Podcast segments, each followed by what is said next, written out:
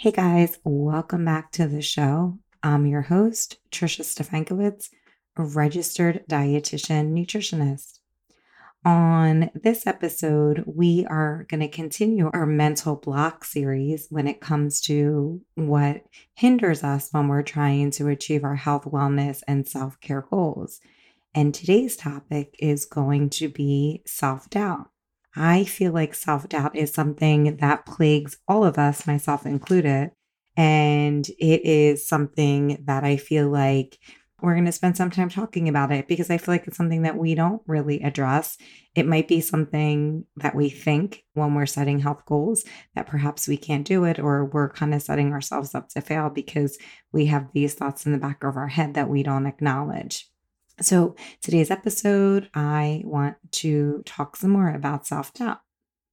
When we talk about self-doubt, it refers to this feeling or this lack of confidence that we feel that when it comes to something that we really want to achieve, we're really not sure that we can do it. So it is typically based on this set of false beliefs that we may have about ourselves.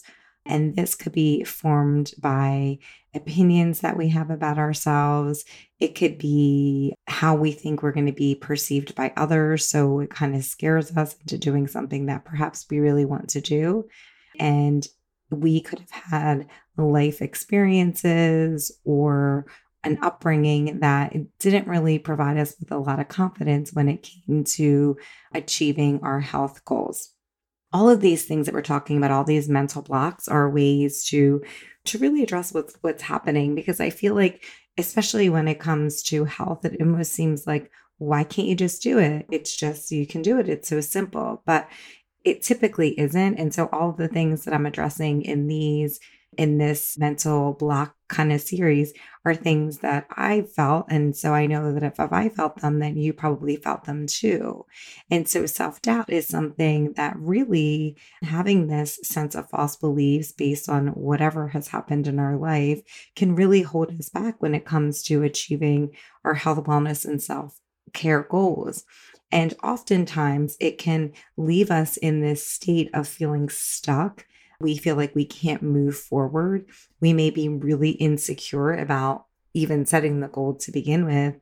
And that fear, a lot of times, can really hold us back from living our life to our greatest potential. Because for most of us, I think for a lot of us, one of the things that's really important is to have this, this health that is desirable so that we can really live to our highest potential and get the most out of our body and our health that we can.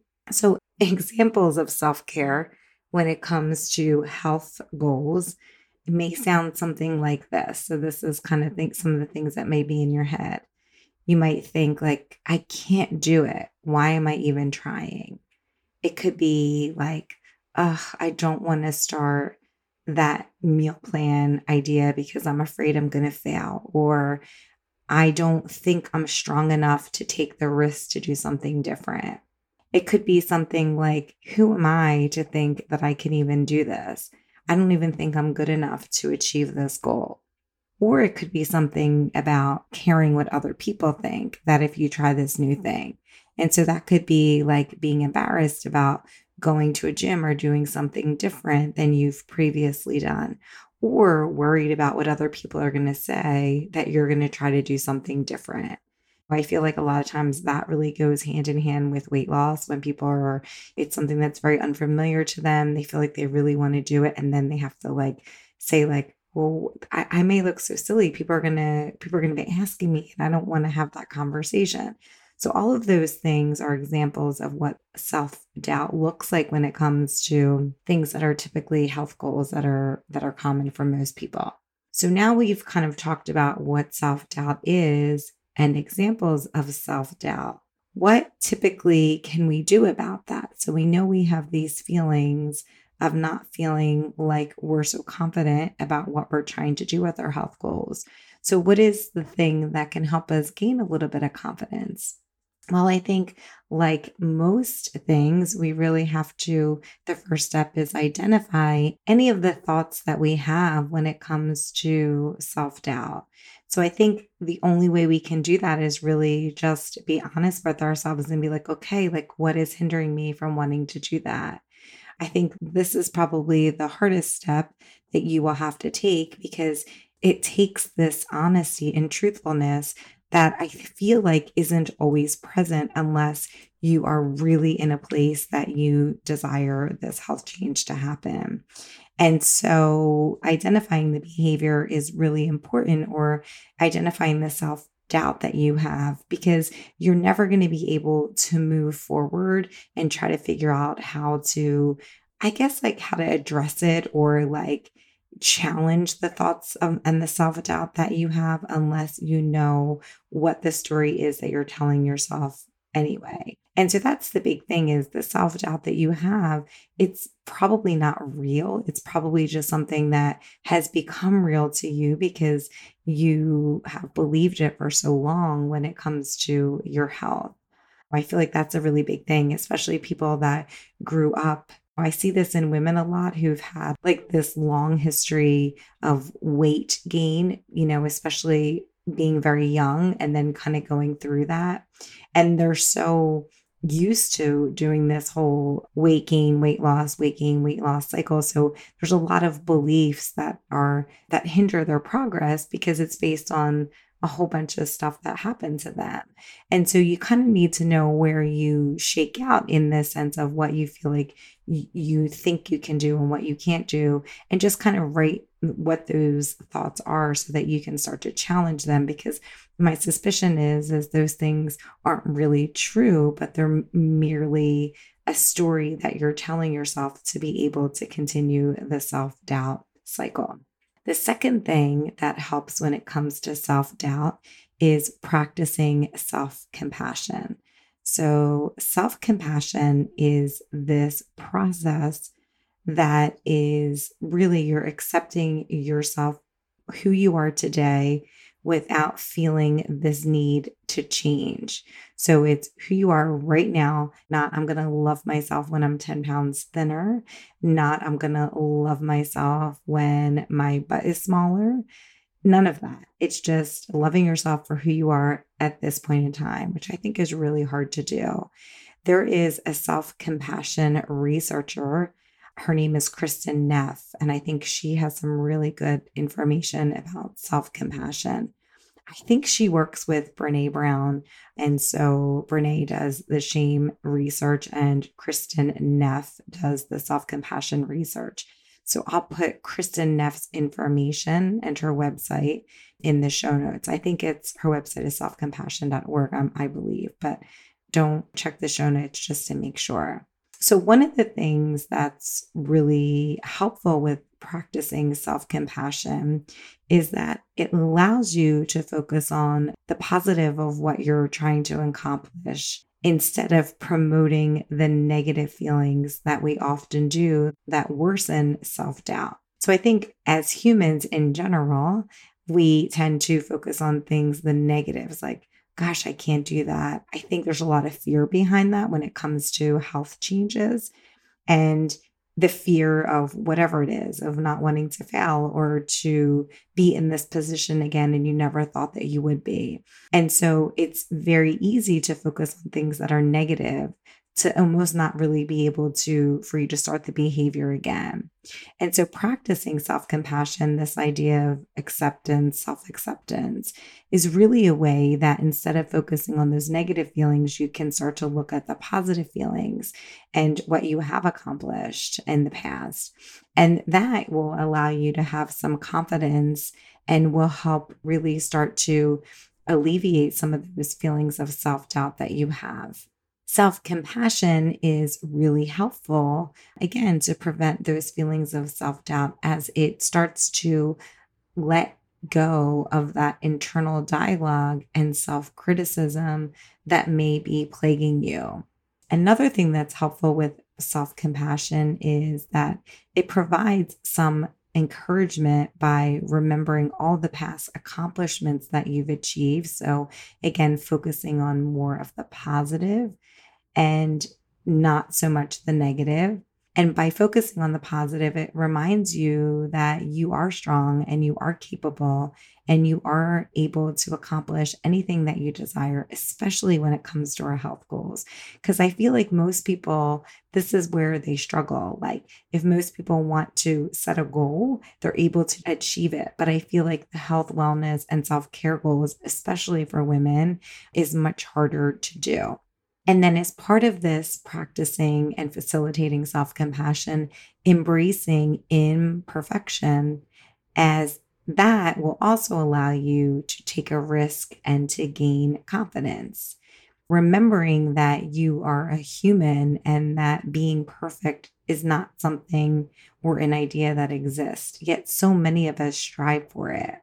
And so reminding you too that in one of the ways that you're practicing self-compassion is that you're going to start also trying to speak to yourself the way that you would a friend, and having that idea of like talking to yourself kindly instead of having that negative internal criticism that might be going on. And self-compassion helps really facilitate that. And the more you do it, even at the beginning, it probably isn't going to feel like it's easy. It certainly doesn't for me. But the more you practice it and the more you practice it and the more you do it, the more you're going to believe that it's something that you can do. And then in the long run, that will also help you gain confidence and eliminate those feelings of self-doubt that you may have right now. Another thing that will help, another idea that will help decrease, you know, this feeling of self-doubt is to really just practice any kind of mindfulness that you can do. And so this idea of being mindful, when it comes to health, typically on this podcast, we're talking about mindfulness when it comes to eating, but it's also this idea of being mindful just in your life, this idea of being fully present to what is happening around you right now. So many of us leave these lives that are so busy. I'm right there with you, where it's just once the day starts, we just go and go and go until the end of the day finishes. And we don't take any time to for ourselves. And so this idea of being mindful and having mindfulness is a way that we can be more in tune with where we are today. It will give us more confidence and really allow us to know what we're capable of. Something that I've been trying to do is each morning have a little bit of a meditation. I do like a like a ten minute meditation in the morning. And it's not something that was easy. And although when I'm done the ten minutes, I feel a lot better, it still isn't something that is easy for me to do. And it's almost like because I know it makes me feel better, I'm hesitant to do it, which sounds insane, but that's the reality of it. And so it does really help for me to feel like I'm able to be a little bit more confident because I'm a little bit more in tune with how I'm feeling than if I don't do it at all. And so remember this, like eliminating any of those distractions or even doing anything. It doesn't have to be a meditation for ten minutes. It can be something as simple as sitting at your desk and just breathing for a minute. That might be what you need to just, you know, reconnect with yourself. I've done, I did an episode with Doctor Nancy McGuire, who's a therapist, and that was episode number four. And I love that episode. And it's really talks about self-care and how it doesn't have to be that hard. And she talks about some really simple techniques that you can do when you get out of bed that's considered self-care. So if that's something that you want to explore when it comes to being mindful, certainly take a look at that episode number four. I also did an episode with Jen Boylo about meditation because I know that that's something that a lot of people are interested in, but seem and feel like it might be too hard for them to do. But Jen go, kind of goes through the idea of what meditation is, and just having with some breathing and some practices in breathing, which she demonstrates all throughout the episode, that can help you feel connected. So if you're interested in further trying to figure out ways to be mindful, check out those episodes four and forty-eight. And then lastly, I would say to find a supportive network and with people that are trying to accomplish the same things that you're trying to do. And so this could be in the form of family or friends or people that have the same goal as you. So if you're somebody who maybe you're a little bit nervous about going to the gym with COVID and just me, maybe just in general, because it's something that's not comfortable for you. Perhaps you, you know, ask a friend if you can start going for a walk with them. I think that people, once we put our fears out there, are much more receptive to helping us. But I think that self-doubt that we all have sometimes hinders the progress that we're doing, and we feel embarrassed and maybe a lot of, a little bit of shame about doing something different because we don't even know if really we can accomplish it. But I assure you, most people probably want to help you. And so even if at the beginning that's maybe not something you want to do, just, I mean, even if you start to do it by yourself, I just think having a little bit more support will help you in the long run, and it'll keep you doing the thing that you want to do. And I think it'll help give you a little bit more confidence than doing it on your own. That could mean anything. Again, that could be like a walk with a friend, meeting somebody at the gym, if that's something you want to do, even if it, in terms of like, you don't feel that comfortable in getting recipes and you want to, you know, figure out how other people do it, just kind of asking around coworkers or do people that are doing the thing that you want to do. I think that's a really great way. It kind of takes a little bit out of the learning curve, and it also helps give you a little bit more confidence. I want to remind you that I am not a mental health professional. And so if you feel like your self-doubt is so debilitating that it's getting in the way of your life, I really urge you to find a mental health professional to help you. I am a strong advocate for mental health and for seeing a therapist, as I myself do that. But obviously, we can talk about it on this episode when it comes to health and wellness, but that's my specialty. That's not, I don't have a specialty of being a therapist that can further explore this with you. I do, however, as I'm a registered dietitian, I do do health coaching. And so if that's something that you need help with when it comes to achieving your health, wellness, and self-care goals, you can find me at Whole Health Empower on Instagram, or you can email me at info at Trisha R D for more information on that. As a summary of this episode, we have talked about the mental block today of self-doubt, what it is, and what we can do to help eliminate these behaviors or start to alleviate the, the, the, these behaviors, and how we can do things differently. I want to remind you that you are going to have days where you may be just full of self-doubt, and then other days when you feel like you have much more confidence. This is totally normal, especially if the, what you're trying to achieve is something newer to you or something that you're really scared about. Whole health is not an impossibility, but it will require you to kind of have a little bit more of an understanding of what it is, what beliefs you have, and start to align them with the identity of who you want to become.